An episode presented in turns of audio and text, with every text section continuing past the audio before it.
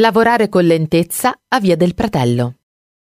Sceneggiato da Guido Chiesa e Wu Ming, il film mette in scena la Bologna del 1977, dove Squalo e Pelo accettano di rapinare su commissione la cassa di risparmio di Piazza Minghetti, scavando un tunnel sotterraneo.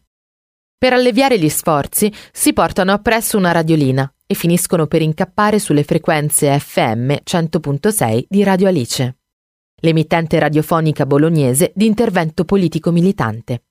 Concepita nel 1975 durante il periodo di esplosione delle radio libere da un gruppo di amici, in parte studenti del DAMS e per lo più provenienti politicamente dall'area di autonomia e dall'area libertaria, la radio iniziò a trasmettere il 9 febbraio 1976, utilizzando un trasmettitore militare acquistato da un demolitore di medicina in precedenza usato su di un carro armato statunitense, reperto della Seconda Guerra Mondiale. La sede della radio era una soffitta di 2 locali in Via del Pratello 41. L'antenna era montata manualmente sul tetto, nel centro di Bologna, e il nome fu ispirato dalla protagonista del libro di Lewis Carroll, Le avventure di Alice nel Paese delle Meraviglie, ma anche dalla figlia di Dadi Mariotti, una delle donne fondatrici.